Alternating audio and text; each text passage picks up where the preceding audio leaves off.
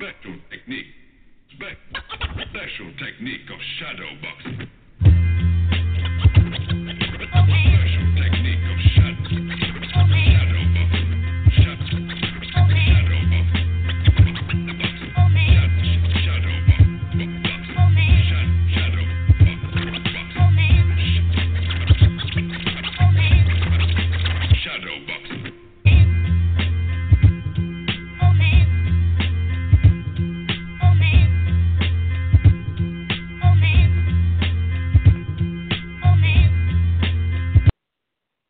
Yo, yo, yo, yo, yo, yeah, had to cut that, had to cut that. What is up? What is going on, everybody? This is the February 16th, 2020 episode of the Boxing Source Radio Show. I am your host, James Bell, the leader of the Boxing Source on social media and the boxing analyst for the Cold Hard Truth on Sports. You can catch boxing articles and more on the boxingsource.net. And you could also follow us on social media through Facebook, The Boxing Source. Uh, you could also look us up on Instagram. We have uh, Twitter at Boxing Source 2. And you could follow the YouTube channel. Just look up the Boxing Source and you can subscribe to the Boxing Source. Number to dial in is 347 237 5539. That's 347 237 5539. Press the one key to get on queue. You'll be able to talk live on the show. Uh, we pretty much have a lengthy uh, episode that we're going to, you know, try to go through today. Um, we have the you know, review of what happened uh, over the weekend, and then we're going to look ahead to uh, Saturday in Las Vegas. Uh, so uh, that's what we're going to be going through in this particular show. Uh, so I want to get right into it. You had, you know, an event that was on DAZN on Friday. You had the event that was on Fox on Saturday. Uh, Friday, uh, it was at the Honda Center over in California, headlined by uh, Ryan Garcia against Francisco Fonseca. Saturday, uh, that was over in uh, Nashville, Tennessee, headlined by Caleb Plant against Vincent Feigenbutz. Um, you have the thing with uh, Ryan Garcia in the lightweight division. he went up against Francisco Fonseca the WBC silver title in the lightweight division uh, was um, on the line for this particular fight. You had, uh, you know, Ryan Garcia there with a, you know, undefeated record.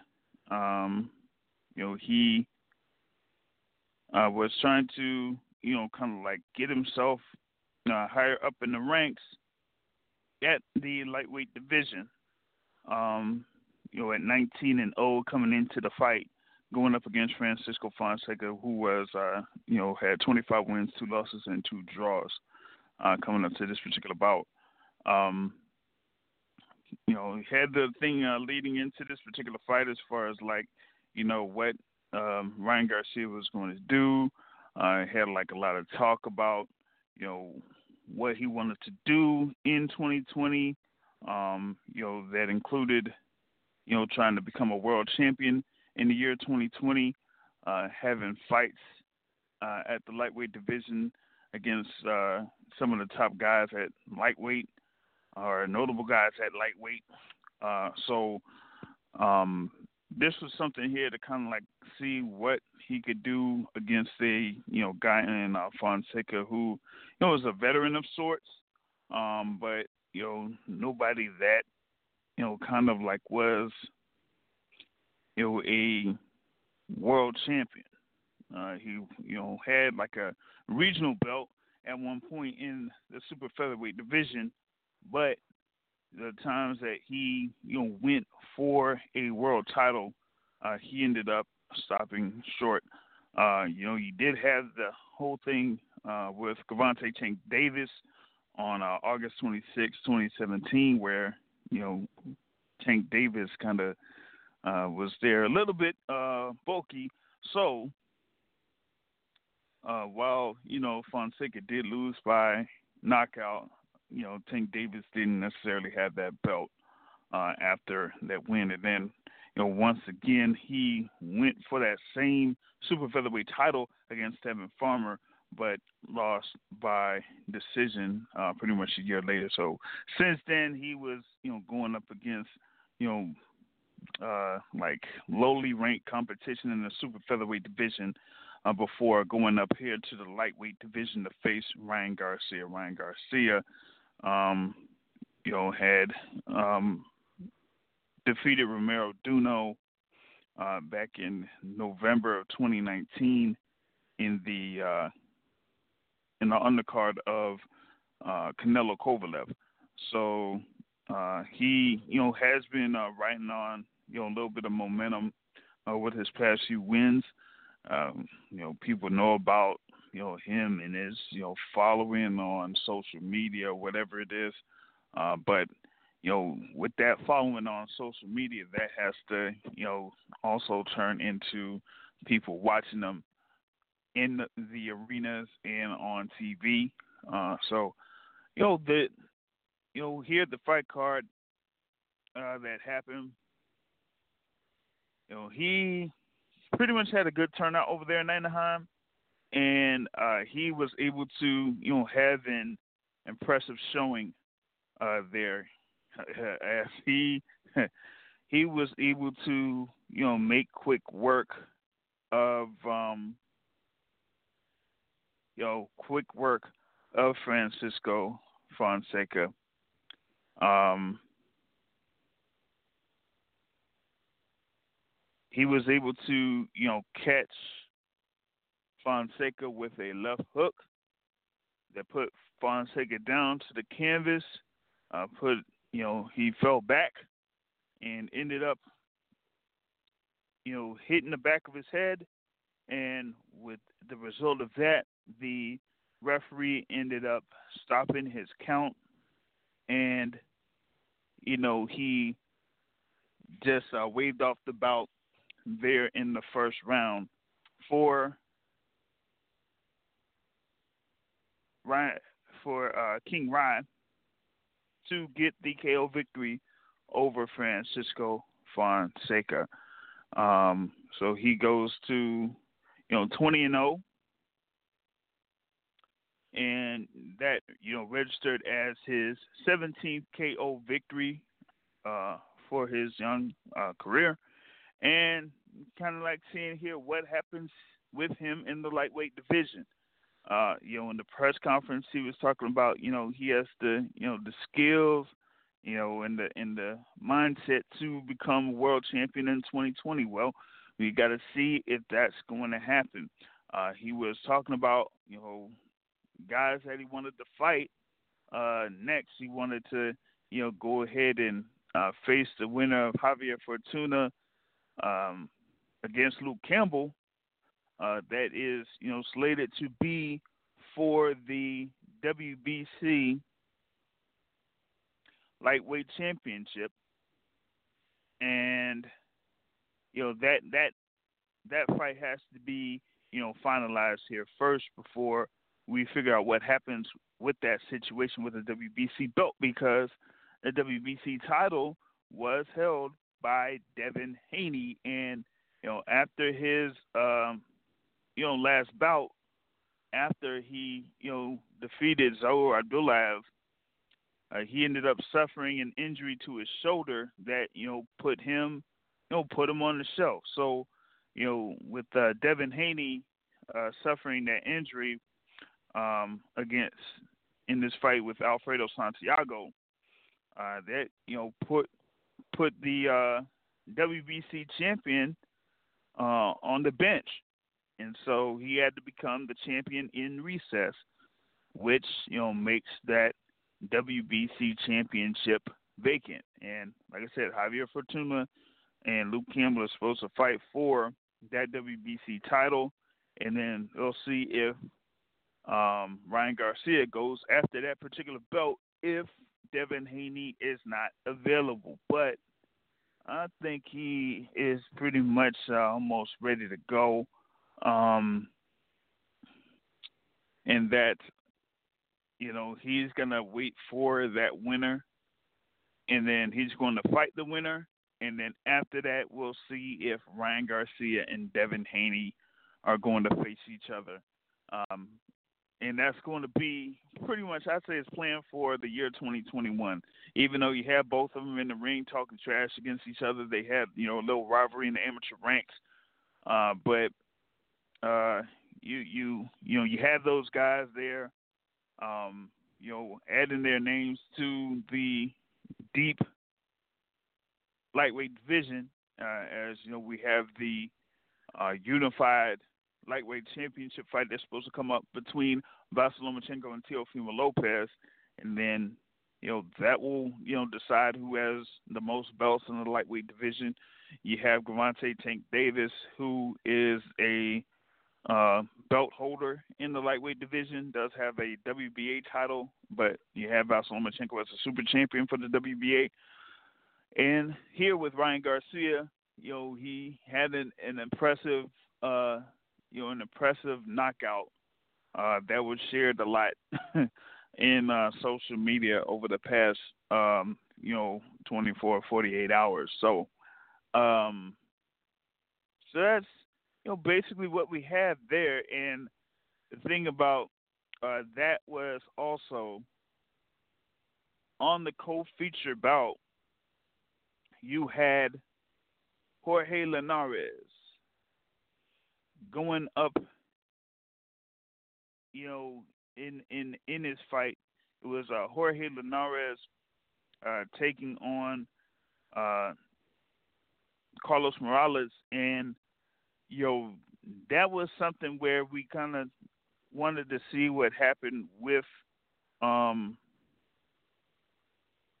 you know, with uh, Jorge Linares because he had that fight over a year ago against uh, Pablo Cesar Cano, um, where he went up to super lightweight, and in that particular fight, he ended up getting knocked out, um, you know, early in that fight, um, and and and that was a shock to you know a lot of guys that were you know following Jorge Linares, but you know Cesar, Pablo Cesar Cano is a, a fairly tough character um, they're in the super lightweight division, so that you know almost was something that was a little bit too much for uh, to handle. Um, so, so you do have that, um, and then he, you know, had uh, waited uh, about you know eight months or so to have his next fight. Uh, and then he was able to win that before his fight against Carlos Morales. Uh, Morales is, you know, just there at, uh, you know, 19 wins, uh, four losses, and four draws. Um, and he had most of those losses, you know, during this particular portion of, you know, his second half of his career. He's also the likes of, you know, Alberto Machado. He's lost to Ryan Garcia and uh, Rene Alvarado. So he's faced you know those guys around that you know featherweight, super featherweight, um, lightweight divisions. Um, so, oh, this this uh, fight here for Jorge Linares was trying to see where he's at at this particular point of his career. Um, if he's you know still able to you know compete uh, at lightweight, or if uh, he loses, then that pretty much may you know may have been it for Jorge Linares, but um, Linares was able to, you know, dispatch Carlos Morales uh, by knockout. Uh, he was able to, you know, get in. You know, first he got a, uh, you know, a uh, knockdown. Um, you know, in this fight by you know throwing the left left to the body and right up top and you know Carlos Morales just didn't have an answer for that combination. So you know while he was able to get up from that first uh, knockdown from that combination, Jorge Linares went back to that similar punch combination to put Carlos Morales on his back, and um, Morales wasn't able to um, beat the count that was administered. So you had Jorge Linares being able to score a uh, you know KO victory there. Uh, that is his 47th win of his professional career um, against five losses. But um, more importantly, what that meant was that you have uh, Linares now is being lined up to face Ryan Garcia in the summer. This is what uh, Oscar De La Hoya uh, has said that he would like to pit Ryan Garcia against Jorge Linares, um, you know, on on on the next like feature bout for Ryan Garcia, and they want to you know put it in for the summer and uh, have it as like a headline event for Ryan Garcia. So uh, that is something that we're you know looking ahead to, looking forward to.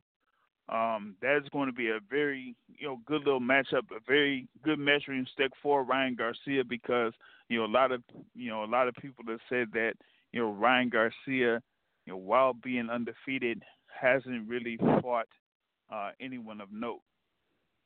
Uh, so you know while he's had his you know wins over uh, Romero Duno and you know now against Francisco Fonseca, um, you know there's not quite he's saying it's like not quite enough uh, for Ryan Garcia to be mentioned, you know, amongst the you know top six or seven uh, in the lightweight division. So if he's able to um, nail down his fight against Jorge Linares and uh, be able to get a win over Jorge Linares, then more more buzz will be uh, headed over his way uh, to you know, say that he is among uh, one of the uh, top guys uh, there in the lightweight division. So, uh, you like I said, you had Ryan Garcia uh, being able to, you know, score that victory, you know, by you know, by knockout. Um, and you, of course, you had the whole thing about the the whole talk uh, between Ryan Garcia and Devin Haney after the fight. Um, you know, but like I said, that that fight remains to be seen. Um, and like I said, I didn't um, I didn't like you know necessarily think that that particular fight is going to happen any time soon. So um, that's basically you know the gist of uh, what happened in that fight card. Uh, you did have um, you know also Blair Cobbs. He, you know he calls himself Blair the Flair.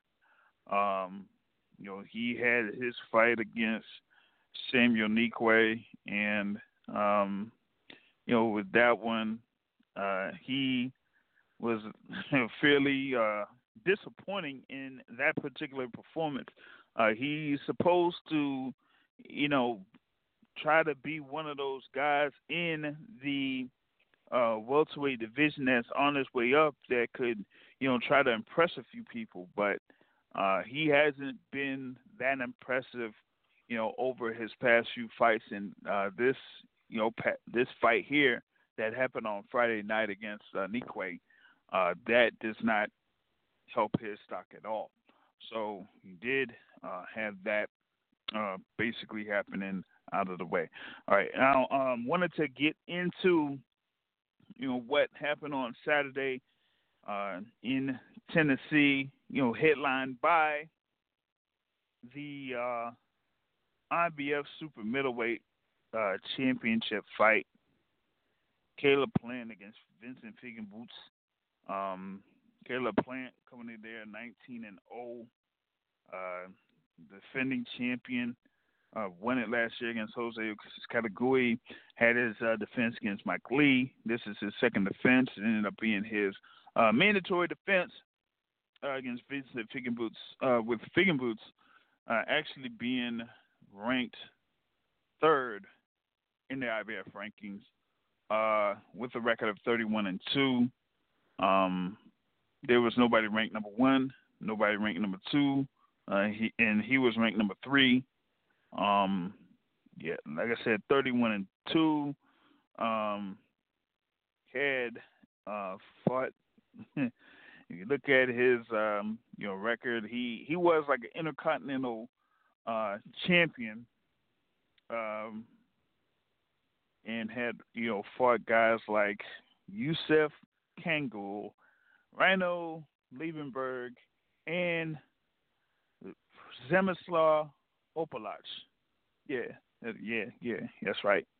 So, so that was uh, a couple of the opponents that uh, Vincent Feigenbutz uh, fought up to that particular point uh, before uh, getting in the ring against Caleb Plant. Um, but uh, we'll get into you know this particular fight here real quick. Just wanted to uh, bring in a caller from the 205 calling in. Uh, what's going on? You're on the Boxing Source Radio Show. Hey, what's going on, James? It's Mike Grady calling out of Atlanta. Hey, yo, what's going on, Mike? Yo, hey, big birthday birthday shout outs to Mike Grady, man. Oh, I appreciate it, man. I appreciate it. You know, I'm on my way back from uh, Nashville now from that Caleb Plant fight. So that's what that was my little birthday present to myself. Check out, you know, the fight. It was it was a good, yeah. good environment. The, the Nashville fans, yeah. man, they showed up. They uh, definitely were. You know, some crowds show up and they they like be assholes and stuff. Like people, you can right. tell people had a lot of love for Caleb Plant. Like like a lot of love. Like you could see the love in the crowd, and and it was weird because it was like four or five fights in the uh, arena as well too, though. But they had a lot of love for Plant, though. Yeah, yeah. They had like a couple of um, you know, a couple of fights in that particular fight card. I think um, one of them, I think it was on the opener for uh, Fox. Um, I think it was Austin Dulay against Diego Magdaleno. Um, you know, it's just uh, yeah, like yeah, Austin Dulay was from Nashville. You know, going up against uh, Diego Magdaleno and he had like a bad performance where he was just inactive in that particular fight against Magdaleno and let you know Magdaleno outwork him, and he ended up losing that particular fight. Um, but you know, I didn't really necessarily see or hear like much support behind uh, Dulay in, in that particular fight uh, in comparison to when uh, Caleb Plant was in the ring. Uh, yeah, so, yeah, yeah. So, so that was like that on one front, but yeah, uh, the thing about Caleb Plant um, going up against Vincent Feigenbutz, uh, he was able to display his, you know, overall skill, um, you know, and speed and things like that uh, against Boots. So I'm gonna let you uh, continue because uh, you were there, you know, on site to watch the fight. So how how did you um, assess the performance for Caleb Plant? I mean, Caleb Plant is um, probably one of. So I think Caleb Plant is a pleasing casual fan fighter as well as a pleasing technical boxing fighter, you know, watcher as well. I think he's pleasing to all crowds because he he has the flair of an urban fighter in terms of his demeanor, his disposition, and even how he get in and out of moves, how he like set stuff up. Like you can see, like he had a lot of uh, influence from, say, like a Floyd Mayweather, Andre Ward, you know, uh, James Toney. You could tell he had a lot of influence with James Toney, Floyd Mayweather, things like that. So me seeing him fight and, and like stuff and how he try to do moves is refreshing. Um, at the same time, I was a little uh, apprehensive because you know when people fight in their hometown, they get they get very they they they like they they don't have enough caution. They they adrenaline be rushing. They hear people screaming their name, and they do stuff mm-hmm. that they mm-hmm. normally don't do.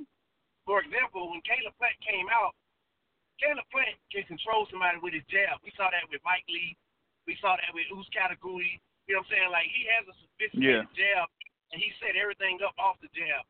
Like when he first started, and and okay, Caleb Plant could do this with this particular opponent, but he uses feet to control the spacing. He didn't necessarily use the jab, in my opinion, to control the spacing like like he like he wanted to.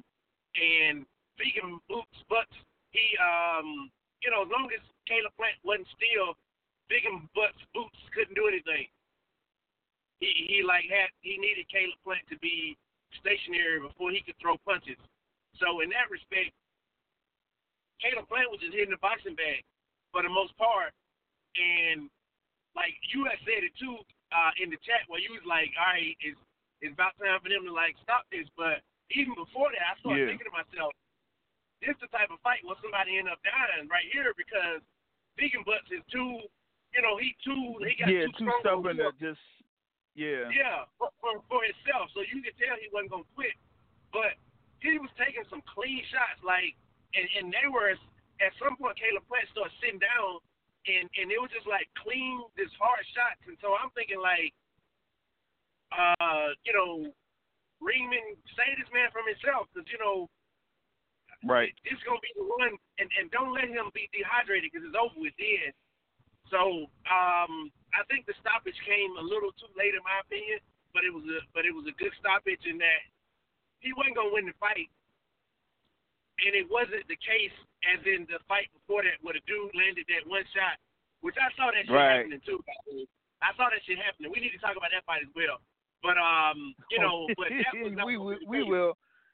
Yeah, we will. Okay, okay. I, I'm wait. I, I'll, I'll wait. I'll wait on that one a little bit, but we will Oh talk yeah, about yeah, that that, fight. that would be more exciting. So I, I'm gonna need you to tell me the time in which they, they stopped it, cause I, cause I, they didn't have no clock like on the screen, and then so I couldn't tell like like how far into the round it was. I just only heard the bells, you know, when it started and stopped. But uh, Caleb Plant, man, is refreshing to watch. I think that um, if he did fight somebody like Canelo, I personally don't think that they would give a Caleb Plant a decision win over Canelo. Canelo is is sophisticated, smart enough to keep the fight close, and with a fight with Caleb Plant, Ca- Caleb Plant won't win a decision against Canelo. He, Mm. The only way he would beat Canelo is by knocking Canelo out. If the fight goes to the Right. cards and he had knocked Canelo, Canelo down three, four, five times, Canelo wins the fight, wins every decision of the fight, or he ties. Like, I, Yeah, draw. They'll find Yeah. a way to make a draw. say it again. Yeah, like they'll find a way to make a draw. They'll they'll they'll they'll redo the they'll redo the scorecards. They'll like erase the scorecard and then put in another scorecard or something. Exactly. You know what I'm saying? yeah. So so But uh does he have the skills to give Canelo problems? Of course. I think that yeah. if he uses his jab and uses foot movement and stuff like that, he he, he has the skill. But there are some times where, and, and I like the way when he does the avoid punches, like he he do the whole like slick shit. You know, he he talking shit to you, but with his body language, like look over to the right, like damn, you threw the punch over there. But there are times Yeah. where I think he has minor lapses and he does get hit. Like he, Yeah. he turns on the spot, so he don't get hit like like clean clean. Like he turns with the shot, and so that's where he probably watches James Toney and stuff. But you know, I just think that he loses he loses train of thought at times. Hmm. Gotcha. Gotcha. Now I was gonna uh see if I could talk a little bit more about Caleb Plant's performance, but I wanted to see if uh someone else wanted to um chime in on that on that fight. Uh seven one six, you're on the Boxing Source radio show was good. What do you mean, 716? This is Rick Glaser. How are you guys? I'm doing good, brother Rick. What is going on with you, man? Well, you guys, you guys had told me that right before the Wilder fight, you guys were going to have me out again. And you know what? You guys were, you guys were better your words, and I've come back for more abuse. Here I am. we we gotta tell people you on so so the other people can come on.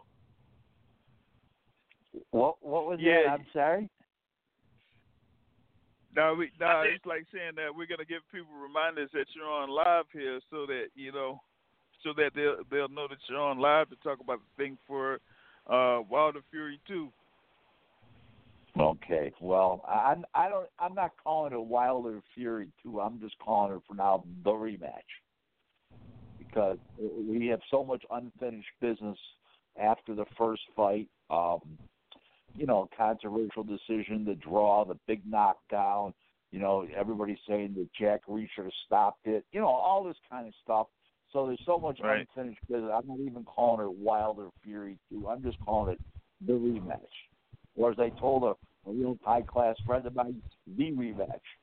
Because is there another rematch? You know what I'm saying? I mean, this is something everybody wants to see. I mean, let's face it. I mean, everywhere I'm, I'm hearing from various people. I mean, between the cross pro, listen, the cross. This is one of those weird fights. I'll tell you why. If Mhm. somebody loses this fight, whether one of them loses this fight, let's assume one guy does lose, it's not a draw, okay? And he loses um, with dignity. In other words, he goes out on his shield, or he, you know, he puts up a great fight. This is going to help both fighters going forward, publicity-wise, and, and public awareness. Besides just boxing fans, between the cross prom- promotion between ESPN and Fox, is Mm-hmm. everything you see you know, this week and next this coming week is all going to be about this fight. And you know they, you know the Daytona 500 was supposed to be today in, in, in a 20 laps into to the race. Or it rained out. They delayed it till tomorrow, but they had Dang. advertisements. I mean, it, it, they had Yeah. a whole bunch of advertisements. They're they're they're calling it they're calling it the the the um uh, um, they're calling it the uh, the um, the pay per view event of the decade. But we're we're only two months into the decade, and we ain't had a pay per view event this year yet. So I guess they're right. yeah, hey, yeah, maybe, maybe, maybe they are in, in that instance. Uh, but yeah, the uh, fight there, uh, Las Vegas MGM Grand Garden Arena for the WBC Ring Magazine and uh, Lineal uh, Heavyweight Championships, and I've said that you know this fight is, you know, one of the most important uh, fights in the past uh, five or six years. You know, not just for, you know, you know the two heavyweights being in, involved in it, but from a business standpoint, uh, you know, like you said, uh, they had commercials on there uh, during the Daytona 500. They've had commercials uh, for it, Super yeah, on the Super Bowl. You know, I mean, So- yo, a spot on the Super Bowl is like five million dollars. You know, Yeah, So, actually, seeing- actually, not to contradict you, but this year was um, Yeah. 5.5 million they were up to. Just to give you okay, five point five. So, Yeah, five point five. So, yeah. so having those spots, you know, what was it about three times or so? I think it was three times during the Super Bowl. That's huge. You know, that's huge. So they expect a uh, Yeah, it, it's unbelievable. The, the push they're giving this show. Listen, if this doesn't do big pay per view numbers, if it doesn't, okay. I mean, it's not it's it's not the effort of not trying. It's not the marketing. It's just that uh, you know people aren't buying pay per view anymore because every all the earmarks are there. You got two undefeated fighters. You got a guy from England. You got a guy from the United States. You got you know you got two huge men, one six seven and one six nine. Uh, I mean, you got all the earmarks of something great, and you know you got Las Vegas. There's nothing. There, there's no negativity. In other words, it's not like one guy's too old and one guy's a mm-hmm. has been. They're both in their primes. One's a lin- lineal champ, and the other one's a WBC champ. You know, it's just everything is there. If it doesn't do well on pay per view, pay per view is, is a broken model. I happen to feel pay per view is a broken model, but that doesn't mean it is a broken model. I just happen to feel that way. So we'll see what happens. I mean, they they need over a million two to break even. So we'll see. We'll see. We'll see. Ooh, yeah, that that was that was going to be one of the things that I was going to inquire you about is what would it take for them to break even for One uh, point fight of two, this magnitude. point two, one point two million homes.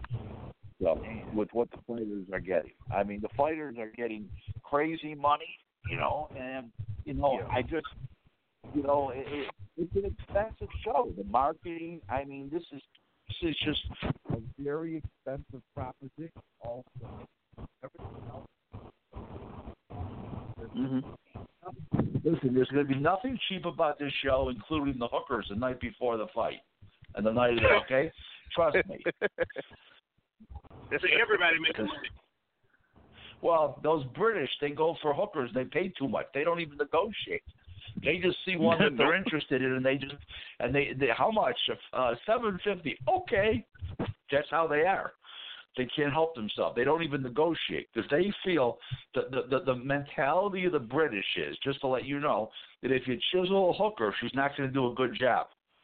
Okay, so in the meantime, is they don't bother chiseling because they they want a great experience. So I, I if you guys I mean this is what I found out many many years ago uh in in, in a fight at Caesar's Palace um and uh that's just the way it is when the British came over and that's what I found out. That's what they told me. They said you need a guy to negotiate for you? They said oh no no no. You'd rather take what get a great experience. Okay. Mm. so what's that Uh-oh. Uh, see, you s- yeah, I wasn't able to get that What's- last part there, Rick.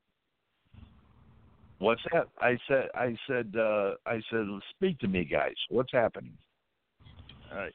Um, right now, I got um, two other callers that are on the on the line here in a bit. Uh, four four is uh, live uh, with us on the Boxing Source Radio Show. If you got a question for Rick Glaser, go right ahead. Uh, yeah. What's up, y'all? So the rematch. That's that's that's I guess the the main conversation. Uh, the, the thing that that Rick kind of just hit on, where he talked about maybe this is a broken model as far as the pay per view thing. I, I re- I'm really interested in what he has to say about that. Uh, think about it like this: I saw the first fight when I was out of town, and it was just at a bar. They were charging ten dollars a head. They filled the bar up. It was a really good experience, like old school. Everybody kind of, you know, cheering, jeering, and, and the whole nine. The bar went crazy for the knockdown. Like it, it was a throwback experience. And I wonder how many of those are locked in. How many bars, clubs, Well- whatever already have that that that price locked in. And then uh, the, the the second thing I want to ask you guys is if you heard the the podcast with Mayweather the other day. He was on uh, Drink Champs, and it's a long form podcast. And brother, keeping his train of thought and repeating himself, like yo, Floyd sounded bad, bro. So I just wanted to get y'all uh, opinions on those two things. Hey, before Rick answered that, did Yep. Floyd say that he was coming back out of curiosity on the no, podcast? he kind of. No, he he more talked about uh, you know hustling the fans again for some more MMA stuff, easy work, you know that kind of thing again. So he was trying Mm, to repetitive type things. he was trying right, to pump right, that up again. right. The way the way I understand it is Floyd will not fight a real professional fighter ever again. He wants to fight MMA guys in in boxing in boxing with boxing rules, boxing gloves, but he only wants to fight MMA guys because he realizes he can make the most amount of money for the least amount of work. Number one, and uh, and the least risk. By the way, when I say least Right. work, is because it's a cross promotion with UFC, and they do so much promoting because they have they have uh, like 150 people in uh, media and PR there. So um, it would be a lot easier for him, and the MMA guy brings his own crowd, so he doesn't have to hustle like he would if it was an all boxing thing, and also because of the competitiveness of it, you know, and the risk. Uh, um, Mhm. As far as Floyd goes, Seventy-four dollars as well for their pay-per-views. what's that? I'm sorry. Does the MMA charge seventy-four dollars as well for their pay-per-views? No, no, no, no, no. I think they're forty four ninety five and forty nine ninety five. I believe. Okay. Sorry Yeah, so a, fr- a Yeah. friend of mine, a friend of mine told me they're much less than boxing pay per views. Just to let you know, that's okay. Now, Mm. one of the reasons why mul- there's there's multiple reasons why the pay per view model is broken. Uh, first of all, the apps. Number one, okay, when you get guys like Canelo and Anthony Joshua on the apps, that's part of the big reason why it, it's broken. The other thing is what the fine gentleman on the um, on on the uh, on the question was, and who called in on the question was he went to a bar and everybody there had like interest. That's why Twitter and Facebook are hot for boxing because we have like it like interest. Well, everybody in that bar has a like interest. That's why they're there. They wouldn't be there paying ten bucks. So what you have is you have people of like interest, so you have people rooting. Now, when you watch it in your home, and you call up three friends and say, "Oh, come on over. You bring the beer, you bring the pizza, and you you you the third guy bring the, the chicken wings." Those are general sports fans. They're not boxing fans. Okay, and when you go to a, a place like that, you're you're with boxing fans, and the camaraderie camaraderie makes the event and the night go so much better than sitting in your living room with three of your buddies who you see all the time and and and and drinking and eating, and they don't know anything about boxing. So now you're going with Mm. like fans. You're going with like people with the same interests as you do. Like there's a whole bunch of you guys in the room and guys like me and you know real diehards. You know real guy- guys that really like boxing don't give a shit about MMA. So that's that's hurting the pay per view. Here's what else is hurting the pay per view. Huge. I don't care what anybody tells me because it's a fact. Everybody says after Mayweather Pacquiao they'd never buy another pay per view. Okay, Mm. that's that Mm. was when when when Manny if Manny would have just said, "Hey, he outboxed me," but then to go on and say, "Oh, I have a shoulder injury. I had a shoulder injury. I should have pulled out." That's like robbing the people. That was Yeah. really really bad. And and, and and you know what's a shame about it is they publicized that sore shoulder so much, that hurt shoulder after the fight so much everywhere that everybody found out about it. It wasn't just on boxing websites; it was in general Mhm. websites and general newspapers and on the radio and on the TV. Yeah. That everybody caught that. And that was bad. That really Yeah. hurt boxing. I mean, nobody's going that- to nobody nobody in boxing blame Manny for that. Okay, that that's just a fighter talking, but he's the he's he's part of the he's part of the reason, right there. Did the part of- Okay, and I'll tell I'll tell you another reason. Okay, as Mhm. much as everybody wants to talk about Floyd's greatness as a fighter, okay, and you know what? He's a, he's a, he's the he's the greatest fighter of our era. Please don't go with greatest fighter of all time. Please, let's not Right. go there or anywhere anywhere in that league. He, he's Right. the greatest we're not- fighter we're of our of of our era. Okay, and here's the problem with Floyd. Okay, and and he never scintillated the crowd with stunning knockouts since he beat Diego Corrales in January of 2001 at the MGM. Uh, okay, and that wasn't even on pay per view. That was on free HBO. Well, not free. HBO wasn't free, but it was on regular Mhm. Saturday night HBO. And Right. and he never he never you know what uh, beating up uh, beating up Arturo Gatti like I called that before before before the fight. It was a shooting gallery. I was on radio Mhm. shows and uh, I said Oh. it's a shooting gallery. It's no contest, a no brainer. That's not a fight Yeah. okay and and this has hurt pay per view so in other words you don't have leonard fighting hearns you don't have these fights that's one of the reasons why canelo and ggg was so interesting because they both had a fair chance to win and you didn't know who was going to win do you understand what i'm saying where these other Mm. fights okay floyd's going to win you know and, and that's part of floyd's greatness but it's also because he didn't take any chances in the ring and he fought very boring. Let's face it. See, what fights besides Corrales that ever, after that did he ever really step in? Let's not go with Gatti because you can't go by that. That that was a mismatch. You know, the, the difference in speed. Well, that's like it's like trying. If Gatti was like trying to win the Indianapolis 500 with a Volkswagen, okay, doesn't happen. So my point is that's part of the problem with pay per view. Now and Well- and and Tyson going back to Tyson, uh, fights ending in one round. That was a problem. Don King himself told me years later because Don and I weren't tight with during the Tyson era.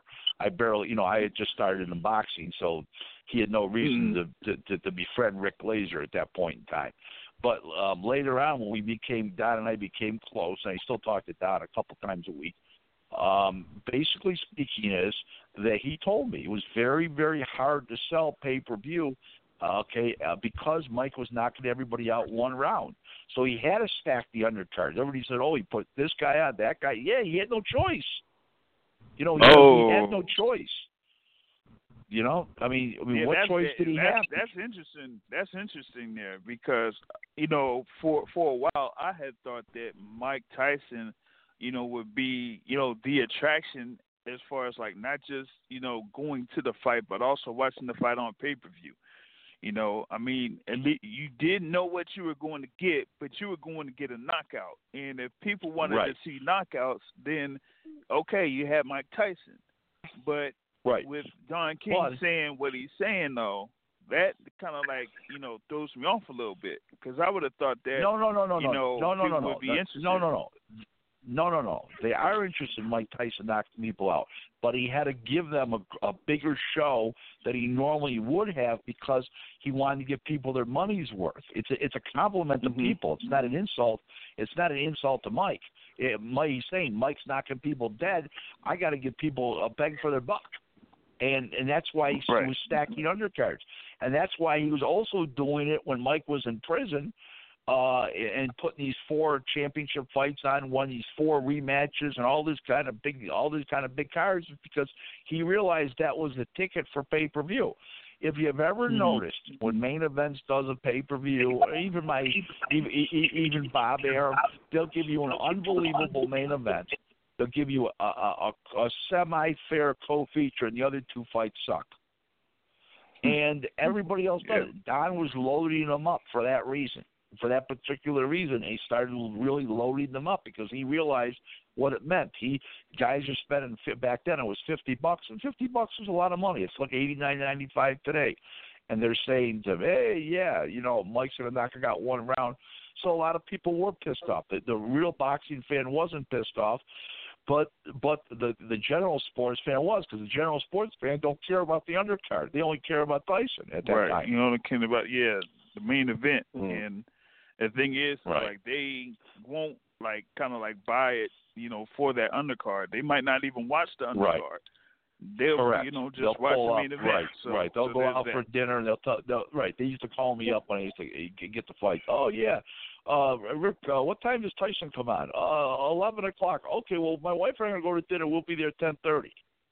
I mean, yeah, exactly. you know, exactly. You know what I'm saying? I says you wouldn't rather save a hundred dollars and not take your wife to dinner? Oh, she'd kill me. You know what I mean? So it, uh, listen, everybody has a different thought of why pay per view is not what it was. But here's another reason why: a lot of people are stealing the streams. Eh, So so they're interested, but they're stealing the streams, so they're not getting the Yeah. buys. So Right, that's yeah. another problem. That's another problem. And here's another problem that nobody talks about. Okay, and and, and why pay per view is not what it was. Okay, and, and this is a, this is what a factor. We don't have local sports writers writing about boxing every, anymore in the local newspapers. It ninety nine percent of it's internet content, and the okay, and and not from your local Yeah. newspaper. They're all from boxing scene, fight news, and and, and unless you're a lot of times unless you're a big and the fight boxing fan, source. Yeah, don't forget that. Right. Well, yeah, I'm, I'm, I'm not, of course. But what I'm, what I'm basically saying to you is that the local newspapers have cut down their Right. staff. You know, they got football, basketball, baseball in, in the major cities. You know, and you know what? That's fine. That's why they're, that's why they're in trouble. All these newspapers. But the Mhm. truth of the matter was they don't have designated boxing writers anymore. All your designated boxing writers are working for the Athletic.com.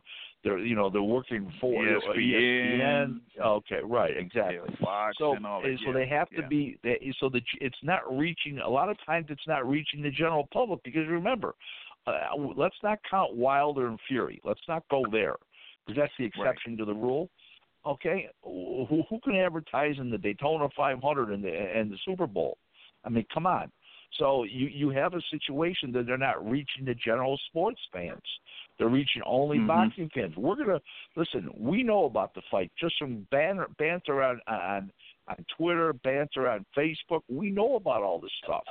Everybody, everybody does. You, we know when two Right. cockroaches are, uh, w- w- which one's coming out of a blue corner and one's coming out of a red corner. If they were, if they were cockroaches, that's just us. They had boxing gloves on, okay? But that's Right. not the audience they're trying to attract for pay per view. They're trying to attract the general sports public. So that's another Right. issue. So, Yep. so they're operate they're, they're operating like a mom and pop as opposed to operating like a big corporation who's trying to get some of everybody's money.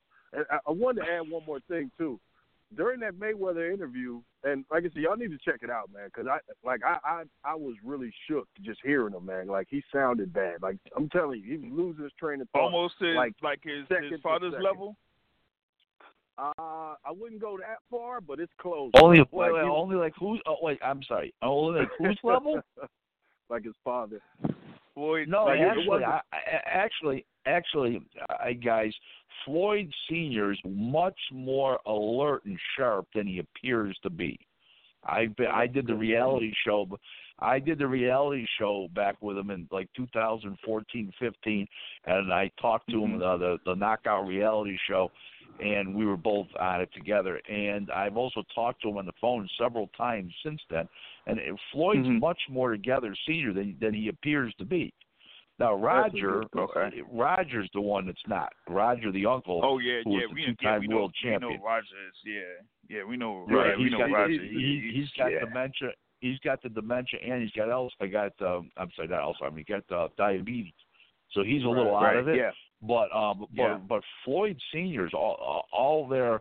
Now, does he talk well, Floyd Senior? No, but he's all he he his mind is all there. He just doesn't talk well. He never talks well. Okay. You know, Right. I mean, Okay. just just Flo- it's just Floyd Senior. You know what I'm saying? Some people talk well, and some people don't. Some people Well, right, some well, people look on, good. Rick. But, Yep. but Rick, before Yeah. you, before you go on, the, the thing I was going to uh, lay out though was he had actually made a really big admission. He said that he carried your boy, your boy uh, from Ireland uh, for that fight, Oh, and that he could have McGregor, got him yeah, out of yeah, there. I knew said that. he did. I, knew that. Yeah, I yeah, said I, it I was think we all, I think we all knew that, but he admitted it.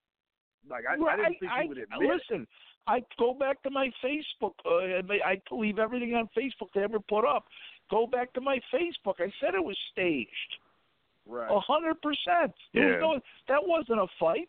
That was chor- that was choreography. That was an exhibition. That was an exhibition. Come Like, on. For, for, what do you think for the- Floyd was look, doing so bad at the beginning of the fight for? her? Floyd thought it was Right. so comical he was laughing at the guy. Guy couldn't smell fight. Okay, I mean, Yeah. come on now, guys. Hey, I, You know? I gotta add. I gotta add my my guy from the six four six on. Um, Oh, go ahead, he go ahead. is go. He is the self-proclaimed president of the Deontay Wilder fan club from the Bronx, Mister Matthew Brown. What's going on?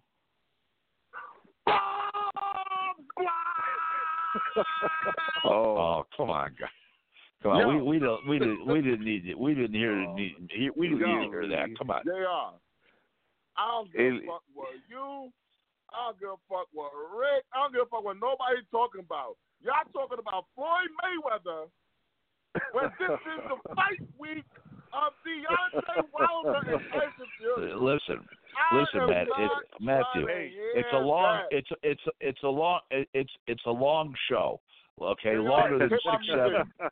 Hit my music. I got Yeah. the dot report. Hit my music, Jr. It's time. Oh, let's, no. let's, Oh, let's, no. let's get right to the news. Oh God! Oh goodness! Um. All right, Rick. Uh, I'm sorry, but it looks like uh, we have to we have to break for this uh, dot counting report with Matthew Brown. Oh goodness! Here we go. Yeah, hello, JR. Reporting to Uh. you live and direct from the Gloom Doom, New York City. You already know who it is. Matt Brown, the Box It Up there, is coming to you with the official ticket dot counting report for the Deontay Wilder Tyson Fury fight. Last week, I told you how many tickets were left. It was 13 12. I told you some tickets opened up. This week, all of the tickets that are to be sold have been opened up, and that includes the floor seats. So the floor is completely open. We have 77 unsold tickets on the floor. Okay? Remember, the floor was closed previously. I told you they were doing a little hanky panky with the ticket sales, but now Hmm. the amount of tickets left in total. Can I get a drum roll, please, Jr.? Uh. That's nah, not drum roll. I can't Come on. really do Come that. on. Come on, what kind of show you running here, man? Come on, where's the sound effect? No man. sound Do I have to? Do Just- I? just- do just- I really have to subject myself to this? Jesus Christ! Come on, guys. Holy Come on, Christ! like, Have. spit it out, man. 1,358 tickets left. That's it. Mm. That's all. Uh, the, For the whole place. For the whole place. For the whole place.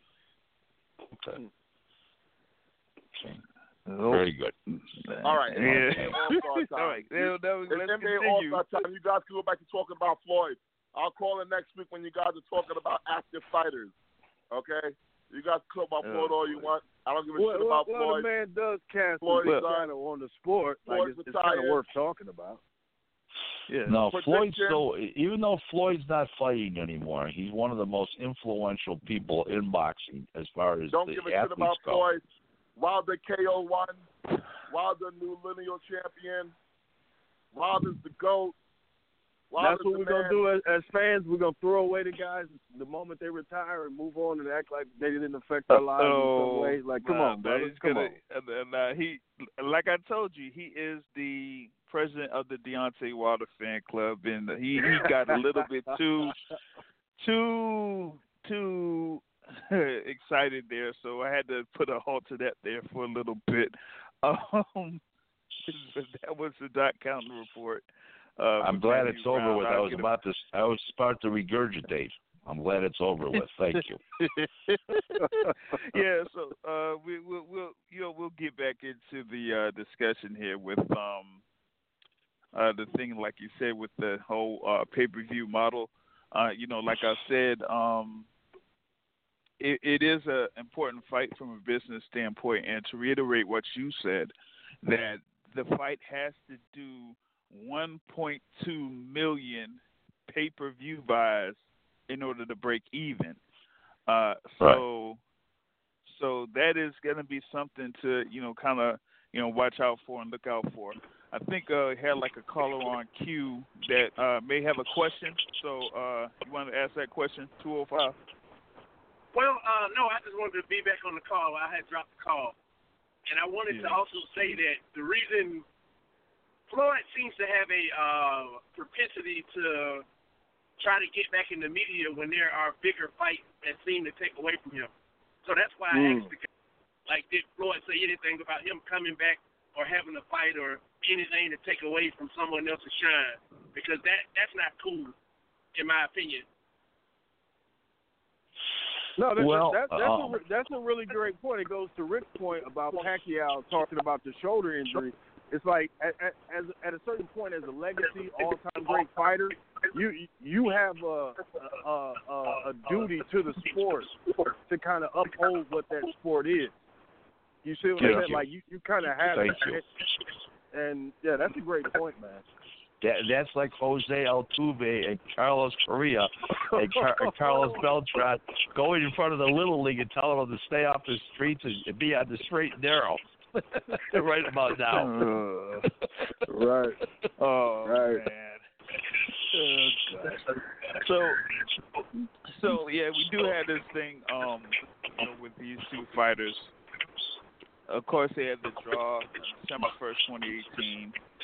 Um, and and my thing is, is that you know this particular bout, you know, there's a lot on the line, but I- I'm kind of like seeing that, you know, with uh, you know, with what Tyson Fury is uh, doing there, or what he has done, um, you know, for this particular fight, that uh, he's, you know, you know, ready to go. Um, you know, I was, you know, able to uh, get on for uh, the conference call uh, for Tyson Fury, um, you know, in, uh, uh, earlier in the week, and uh, you had, you know, the guys um, that were out there for um, top rank, you know, talking uh, with uh, Tyson Fury, and you had uh, Bob Arum, and you know, Bob Arum being, you know, Bob being Bob, uh, kind of like you know, was saying that he's confident in uh, Tyson Fury, and you know, Tyson Fury was talking about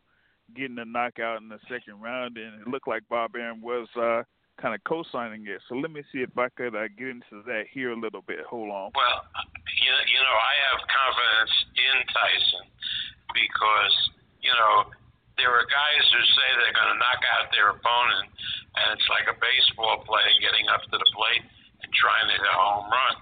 Uh, when anybody who knows baseball will say that the guy who looks to make contact has a better chance to hit a home run than the guy that's swinging from his heels.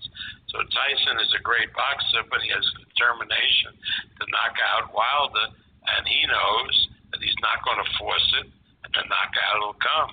And that unlike the first fight, when he gets Wilder into trouble, and Wilder was in trouble at a couple of times in that fight, he's not going to let him off the hook.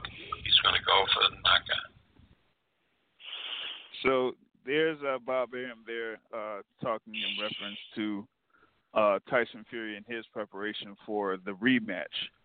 Um, so uh, I, I kind of like see that you know, Fury's a lot more uh, confident in this particular instance uh, for this particular bout, and you know that you know whether he you know tries to go for the knockout earlier or or anything like that, um, you know he's kind of like comfortable in you know what what he wants to do there in, in this particular bout. So, um, you know, any thoughts about you know how uh, Fury is approaching this bout?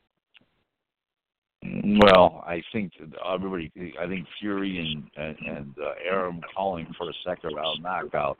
That's all trying to sell a fight. That's part of a all all all the hoopla of selling a fight and you know all that kind of stuff. And the truth of the matter is, he's a boxer. He's he's not a huge puncher. He can punch, but he's not a huge puncher. And to call a second round knockout or something like that, that's like completely you know, uh, you know, just you know, off the wall, bizarre, whatever.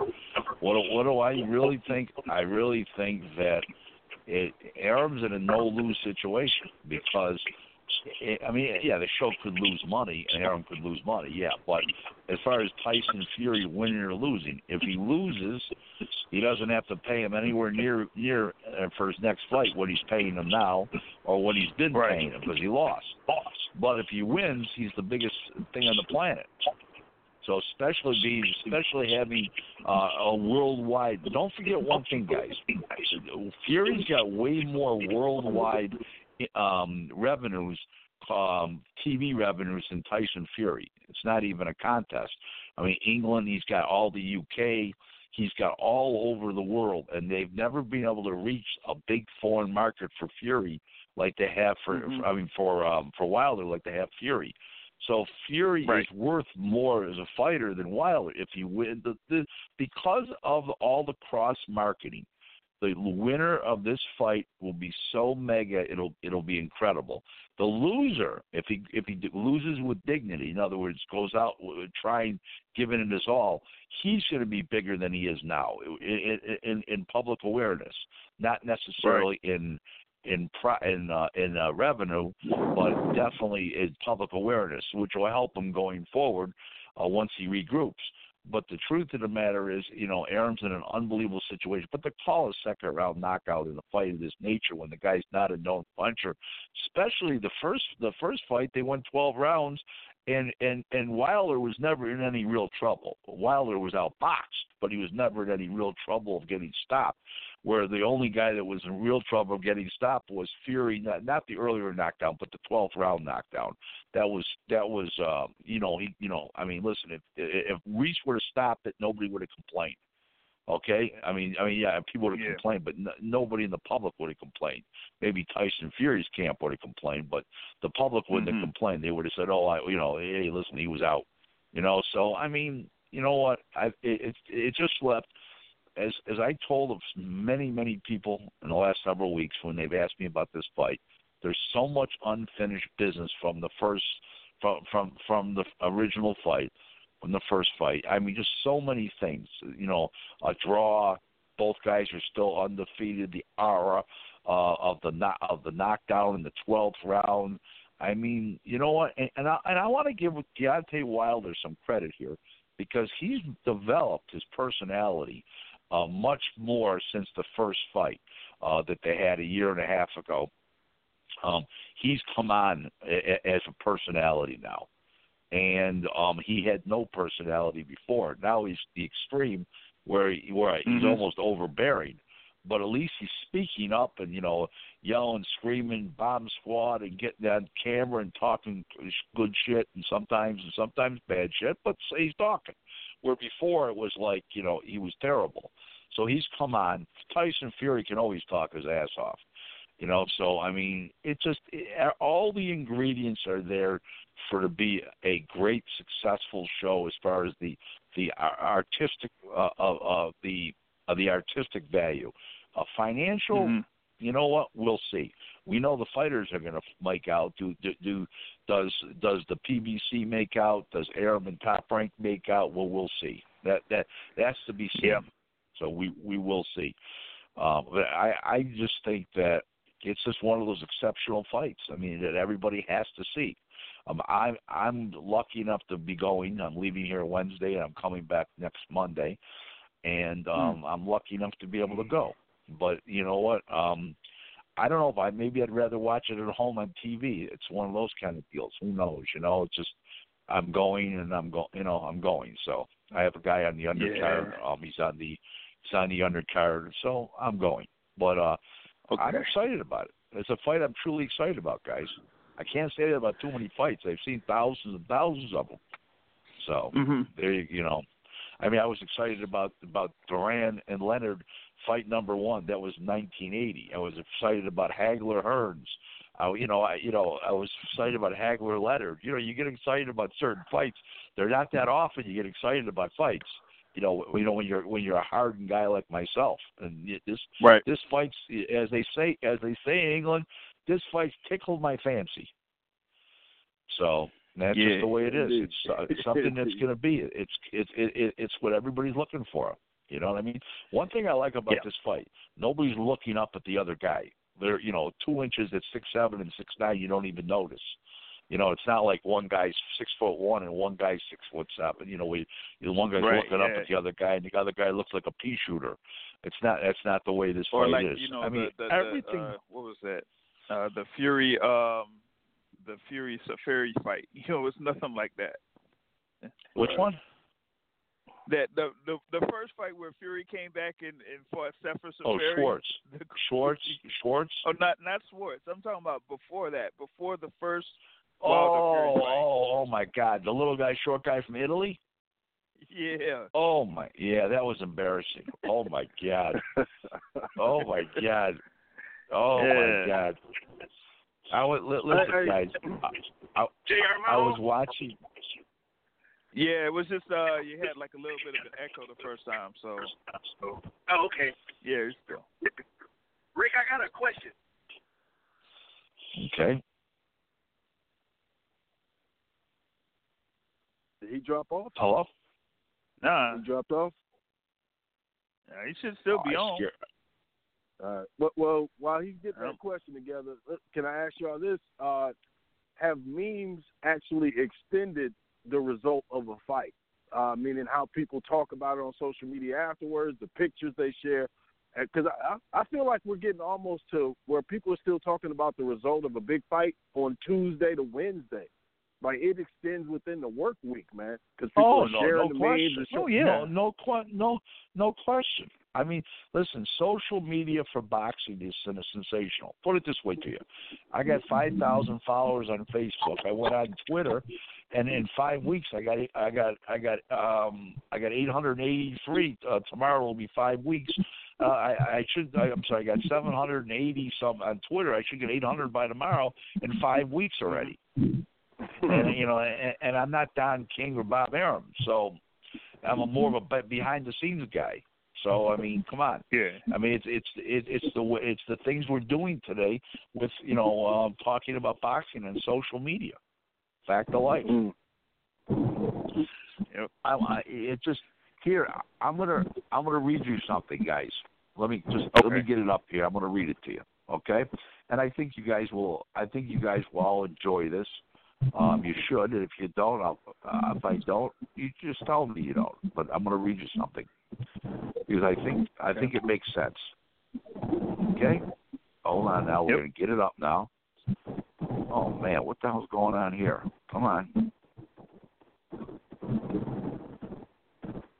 Okay, here goes. You ready? Social Yeah. media is great.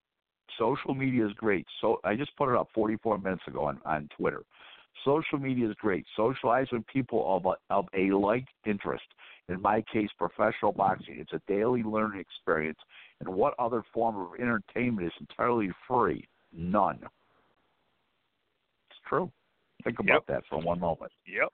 All facts. you know how how, how would Yep. you, how would you guys how would you guys know me and how would I know you guys if it wasn't for social media just the way it is okay? I mean it's it, it- it's an ama- it's an ama- I'll, I'll give you an amazing amazing thing. So I had cancer from October of 2016 until um, this past April okay? And I was you know bedridden for a long time was supposed to die. And thank God for a great doctor, a, a, an unbelievable wife who's a nurse, a caring, loving wife who's a nurse. Um, I, I pulled through. Okay, well, in the mm-hmm. meantime, is I had people sending me blankets and baseball caps, get well letters, all you know, you you know, through the mail, online, everything. All people I met on social media. I didn't. I I never. I don't even. Some of these people I never met in my entire life. Some of them I met at the fights. You know, all this kind of stuff, and and it, it was on an outpouring. Then I didn't even know this. In 2017, I went to sleep one morning at, at six o'clock. Uh, I took took my meds, went to sleep. I woke up, you know, eight hours later, basically speaking, and I had um I had nine thousand dollars in GoFundMe. My sister put up. My sister's a law professor at the University of Buffalo. Uh, put uh, Mhm. put up a GoFundMe, and and and, and it was we raised that. I didn't even know it. I didn't know any of the people. Yeah, I didn't know them. man. Yeah. I mean, I mean, I mean, when you have a common like, it's a common bond between two people. Okay. Now, if it was hunting and fishing, okay, that's a common bond. Okay. If, if Right. it's boxing, remember, football and baseball and basketball are not as much a common bond because everybody's in the football, baseball, uh, okay, and basketball. Ninety-nine percent. Boxing is a unique sport. NASCAR, auto racing is a unique sport. Okay, uh, um, you know, snow skiing is a unique sport. Some okay, so and, and we have that common bond together. How many times do you guys go out with another couple, with your favorite woman, your wife, favorite woman, whatever, and you go out with two other couples, and, and you got three guys. You, there's three of you guys. The two other guys, you don't have nothing to talk to them about. The only thing they know about it maybe is football. You don't you you want to talk about boxing, or or, or they might say, oh, I watch boxing, and you know the guy don't know anything, so you want to stay away from the subject because you Right. because the guy doesn't know anything, and you don't want to make the guy look like a fool in front of his woman. Okay, you don't want to downplay the guy, so you stay away from the subject, right? So this Mhm. is what happens. But when, when people talk about boxing on social media, okay, on a regular basis, they come on my Facebook, they go on Twitter, they're diehards. And I don't even call them boxing fans. You know what I call people who like boxing? Boxing enthusiasts. Because a fan is a guy who goes to the uh, football game. He wears his uh, he wears his Buffalo Bills jersey, his Chicago Bears jersey, his Dallas Cowboy jersey, and he buys a, a baseball a cap with the Buffalo Bills logo Yeah. on it. Mhm. Boxing fans are different. Boxing they're they're enthusiasts. They're not fans. And in the meantime, is boxing fans are very critical. Okay, they want to see Oh, good yeah. fights, and if if they're not good, they're going to tell you. And I that's what I like about boxing. Okay, because of the fact that the, that you communicate, you go try to communicate on Facebook with with, with NFL players and, and basketball players and um uh, you know, uh, NFL baseball players, Facebook or Twitter. You might go on their Twitter, but they're not communicating with you. They're not following you. You're just following them. Okay? Mhm. Boxing is you communicate with your favorite athletes. Now, not only just social media, you go to the fights. They'll talk to you. You know, they'll after the fight, they'll be at the bar area, and and the and, and, Right. and the basketball, football, they're whisked away like they're fi- like they're like they're superstars. They might only be a journeyman but not in boxing. Okay, and the people mm-hmm. relate to that. People. Another thing is, football's got a real problem. I'm, okay, I'm going to tell you what it is. You cannot relate to guys that are 350 pounds and, and, and 375 and 325 and that and that are six foot six and all muscle. They don't look like eh, eh, eh, okay boxers because of all the different weight classes. Ninety percent of the boxers you can relate to because they're normal sized human beings, but you can't relate to them in Yeah. football and, and basketball. Do you guys agree with that or not? Well, that's on uh, one end uh, for you know the thing for uh, football and and basketball is, is especially with Right. football because with football, most of the time, well, ninety nine percent of the time, all of the football players you see on there have their helmet on, so you don't see their face. Correct. So you're Correct. not able to Right. become familiar with who they are and who they look like. You know their name, you know their Right. number, you know who they play for, but that's pretty much it. hmm You don't know anything else Right. outside of that. With boxing, there is, you know, somebody you could relate to, and a lot of the times you get a personal story or uh, backstory of that fighter, you know, before he gets into the ring. So you could pretty much root for that fighter before he even, you know, has his first fight or first big fight or whatever it is, because you could relate to what his background is. Can't Yep. say the Mhm. same Yep. for like most of the, you know, football and basketball players. You know? Right. Yeah, right. and, and Remember, it's a genetic lottery thing too. Like football, basketball, you have to hit a set, certain genetic lottery to be able to get to the highest level. And in boxing is the thing where the every man through you know hard work, grit, and everything else. Then you never know how far somebody's going to go. Like, can you tell the Deontay Wilder story for the NBA? No, pretty much. You know the top 100 coming out of high school, the guys who are going to make it, and the guys who have a chance to make it. But if you just, you know, work hard and you're just that, hey man, ain't nothing guaranteed as far as those sports go because of that that genetic lottery, you know, component of Right. it.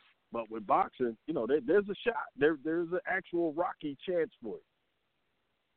Yeah, well, that's a lot of truth to that.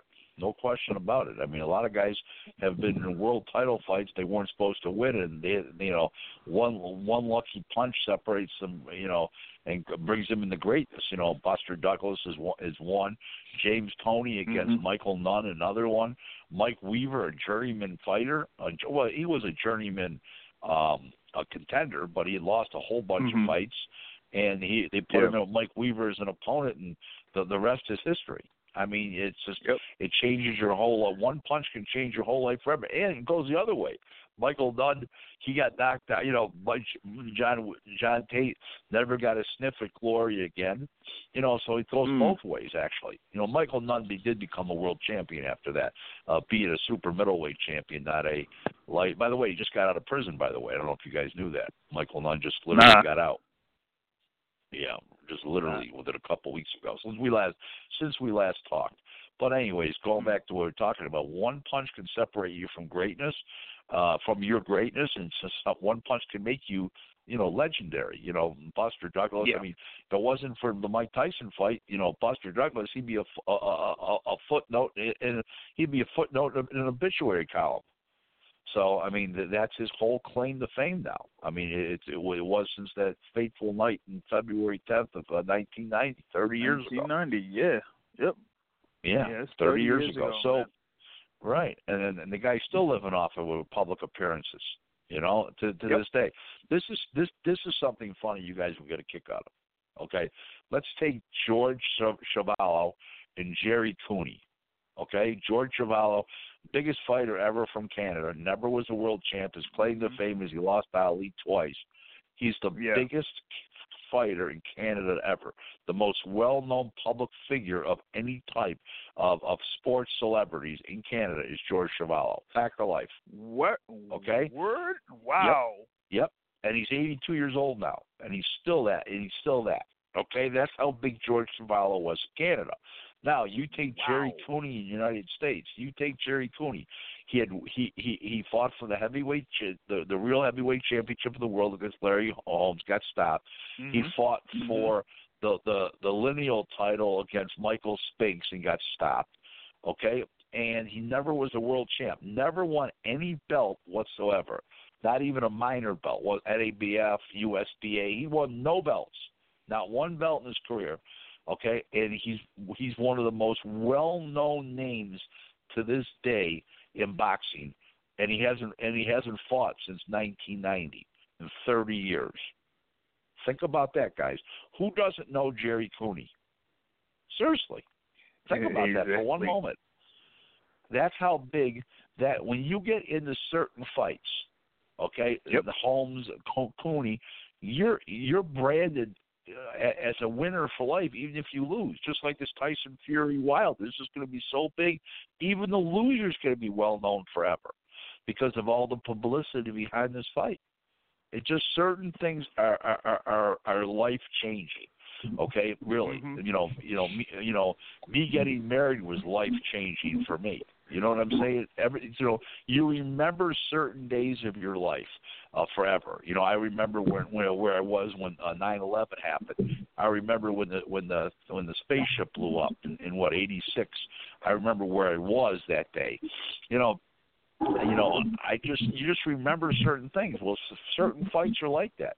I mean, you guys are Mhm. younger than I am. Okay, obviously, I'm I'm 61, but um, you know, I, I mean, like like to me, at the back in the day, um, the first Sugar Ray Leonard fight was so big it, it, it transcended society. In 1971, um, uh, Ali Frazier transcended society. Oh yeah. I, Yeah, I mean, little old ladies. were- definitely. Listen, li- listen. Tyson. This is how big Ali Frazier was. I was 12 years old in school. I hadn't turned 13 yet. I didn't turn 13 till a month later. Uh, okay, ready for this? The school teacher was a little old lady school teacher I had. I was in the seventh grade. Was talking about it. Okay, okay, to another school teacher in front of me. Are you going to watch the fight? Well, everything was closed circuit. You had to go to a movie theater at the time. The guy says, "No, I'm going to listen to it on the radio." And like it was like it was like like you know the biggest thing. I mean, it was so big. Frank Sinatra couldn't get a ticket. He had a he, he went to Time magazine and they they made him a photographer for the night. They branded him a photographer for Time magazine. I mean, it was so big. It was so big that you. I mean, and, and so was so was the first um uh uh Leonard Duran fight. So was the first fight. So there, there. I mean, cert, this is one of those kind of fights. I really believe it. I really believe Mm. this is going to be one of those kind of fights. Well, that's well, that So what one, other questions you that I got was tonight? thinking about.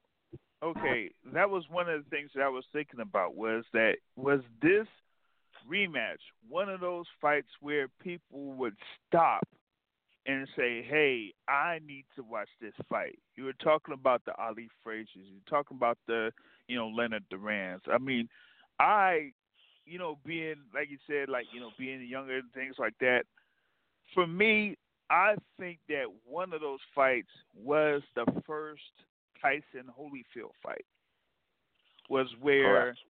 you know people Correct. around me were like, "Hey, we got to stop and see this particular fight."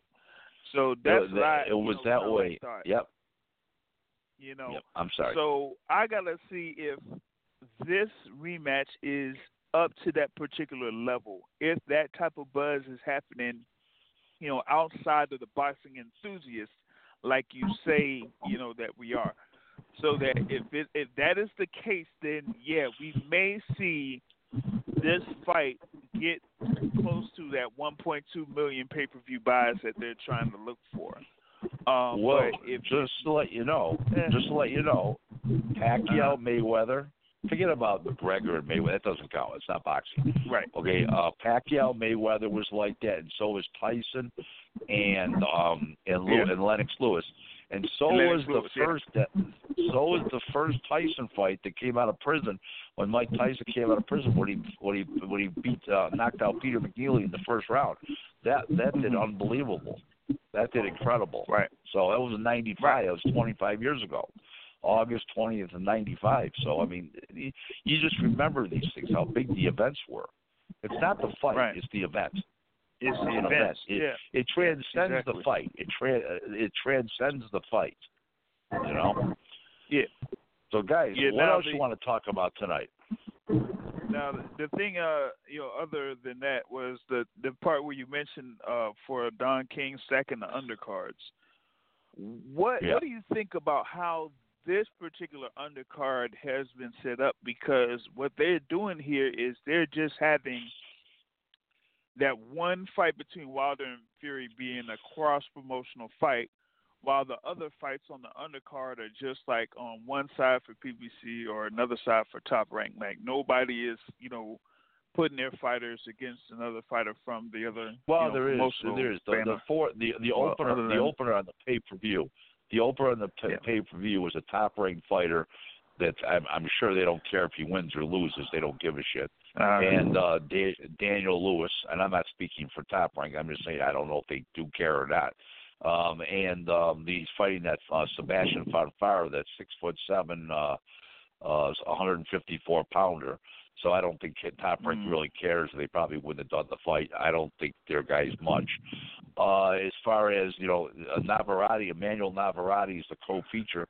That'll play Yeah. into the Mexican, um, the the, uh, the possible buys from uh, from um, from the Mexican Americans, Mexicans and Mexican Americans, and then in Mexico they'll get foreign, they'll get Mexican TV with that because of that fight, where they'll pay more because it's got that fight. Where where normally a Tyson uh, Fury uh, Wilder fight would not be a big deal in Mexico because you know there's no Mexican Yeah. there uh, either guy. So you know having having Emmanuel Navarrete as the co-feature is a is a is a big earn uh, for the promotion uh, in, in America for pay per view and uh, also in Mexico because don't forget if you got a Mexican in in, the co-feature they can get money from Mexico for the foreign and and why they can is because a beer sponsor for the TV companies in uh, what do you call it will pay for it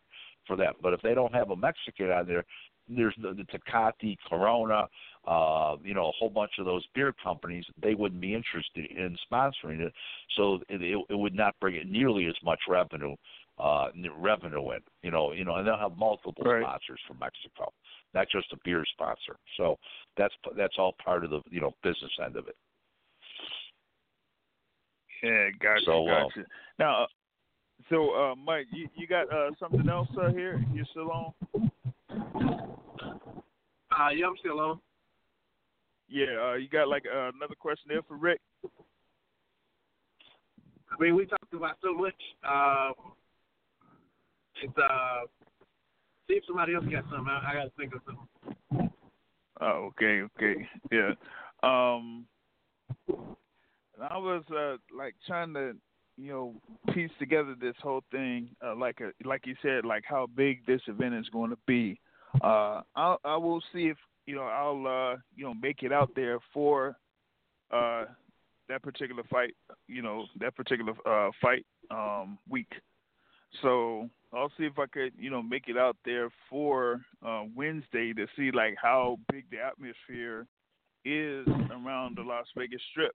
Because you know you have those type of events like Canelo of today, um, you know, Oscar De La Hoya, of uh, you know, you know the past, Floyd Mayweather of the past. Is if this particular fight gets that same type of buzz within the city and within you know around the country that people want to be there in Las Vegas for you know not just the fight but what happens around the fight. Yeah, well, I mean, um, you know, I mean, hookers normally get five hundred bucks, then they'll get seven fifty. What the hell? Everybody's got to earn. You know what I mean?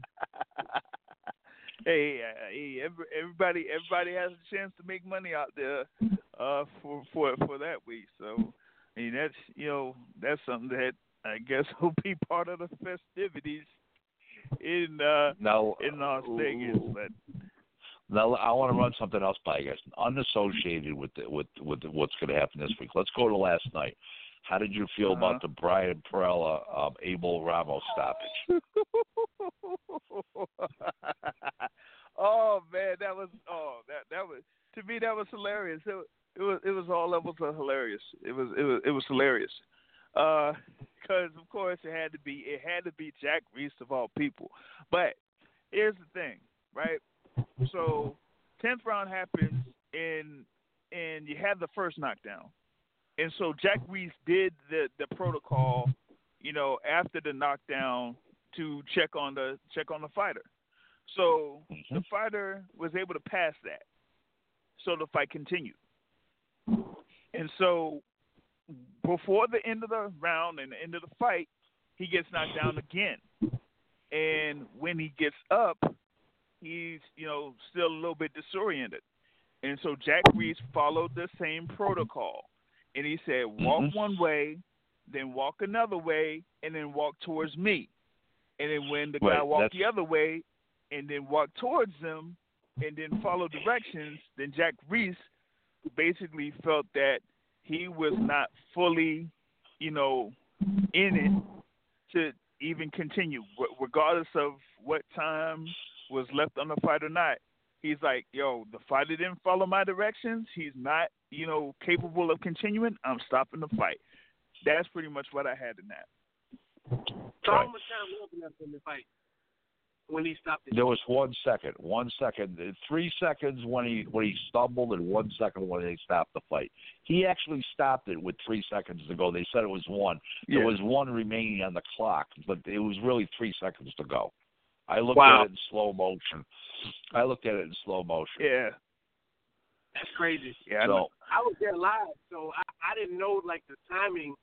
But so my my thing is the reason why I think people like Floyd Mayweather, Andre Ward, uh, Canelo Alvarez, to you know to the same extent, are good because you can tell that these people go through situational, you know, circumstances like what to do if you get hurt, you know, and the guy Perrella, uh, you can tell that he they, that they didn't go through that. Like, fight, you do a fighter a disservice, in my opinion, if you don't go through these situational type things. Like in that moment, it's easy for me to say sitting on the sideline where I'm not in the fight, you know, with my with my brain being scrambled. I'm gonna say that now, but he knows it's the last round. At this point, he should be doing anything in his power to give himself time. He should be trying to tackle the person.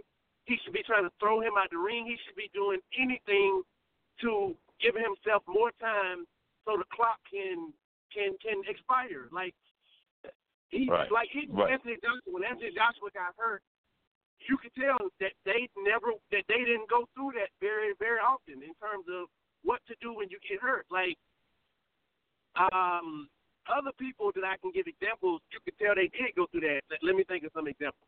Where Floyd Mayweather, when he got hurt against uh Shane Mosley, like the way he handled that, like I I wanted to slow cap because I'm like, this is beautiful to see a man get hurt and how he you know, like when when uh Shane hit him, he he he tightened up his arm to where he kept Shane's arm in his pit for maybe like five to ten seconds, and then you know he he closed the distance. Like it was like it was like beautiful watching him go through that situation to extend and give himself time.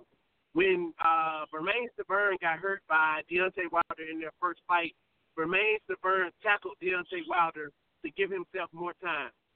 Like the guy, the his coaches didn't do him no favor, knowing that at some point he may be in this situation. That's that's what I think about that. Mm. Okay. Well, l- let me run something past you. I think he was so out of it, uh, concussed, that uh, no matter what he would have done previously or learned, wouldn't have counted. Now, I, I'm I'm going to explain to you my whole theory on this whole thing with me last night. First of all, a referee's sole job is the safety of the two combatants. Right. Okay, no, nothing else. Zero. Okay, number one. Okay, number two is he, it's not his job to know how much time is left in a ring until that bell goes off at the end of the round.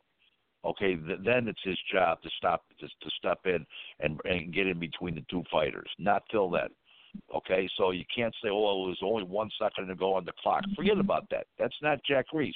That's not the referee or, or, or any referee, not just Jack Reiss, Any referee.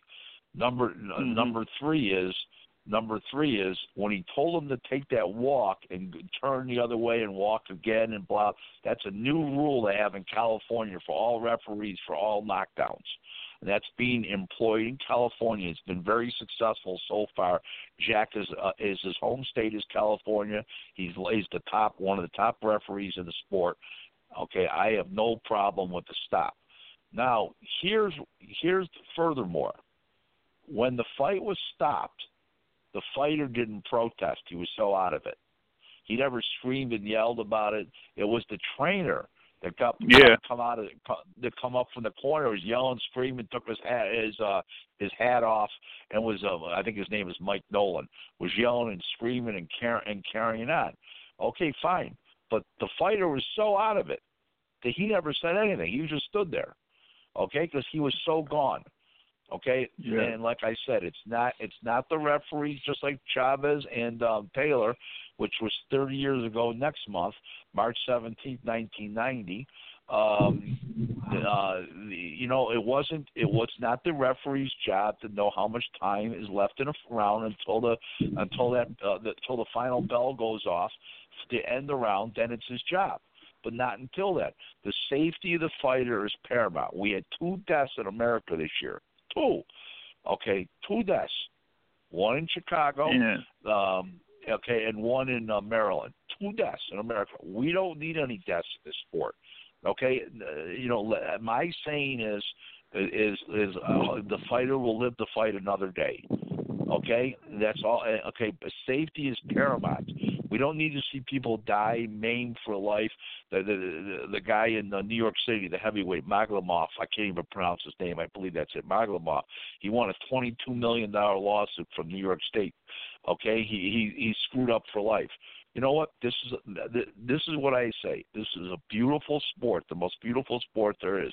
But we have to have some restraints, and we have to have Uh-huh. some uh, guidelines to deal with on a nightly basis. Nobody wants to go home uh, um, um, uh, watching a guy die in the ring. You know, and it's a funny thing what people don't realize. It's just as scary for the other guy when you kill a guy because sometimes the fighter's never the same. One of the Ruelas Right. brothers killed that Jimmy Garcia. He was never the same. Boom Boom Mancini killed Duk Koo Kim. He was never the same in the ring.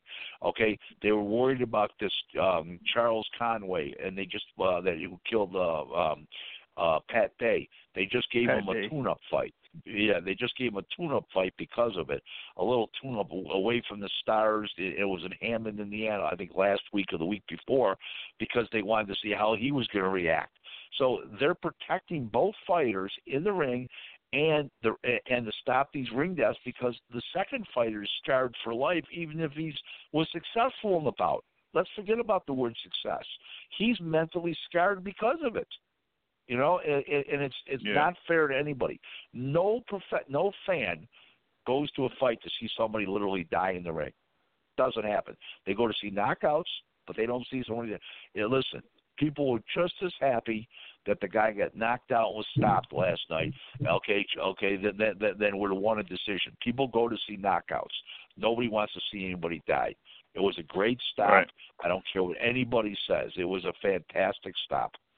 Okay, and and Jack Reiss Yeah. uh, for Jack Reiss from uh, from California did that fight. He's the one that did the the the the wild fight, uh, the first fight with Wilder and uh, Wilder and Fury. Yep. and Fury, Fury, and Garza, Frank Garza, and Kenny Bayless are th- three best referees in the sport by far. Okay, by far, not even a contest. Everybody else is running running way behind. Okay, if it was an auto race, they'd be ten laps down. Okay, so I'm just telling you that those are the three best referees in boxing. I'm not saying other ones aren't solid and not good. Okay, you know, you know, Tony Weeks in um in uh, Vegas is good. Um, he's very good. There's some good ones, but not those three. Those three are tops. And and and, and Jack Reiss saw something that other people didn't see. The stumble, looked into his eyes. He didn't pass the smell test with the with the walk this way. He looked the other way. He stumbled, looked the other way. no good. It was a good stop. I, I commend Jack Port. He took a lot of heat. Uh, he's taking a lot of heat on social media today because of it. But like I said, I commend the guy a 100%. So, Yeah, gentlemen, what else do you have to say? Oh, I mean that pretty much like covers everything that you know pretty much wanted to you know talk about. Um, you know, reference to you know with you on the show. Um, like I said, I mean you have the you know thing for fight week coming up. Uh, you know, hopefully I'll you know be able to make it out there and uh, see if I'll be able to see you out there.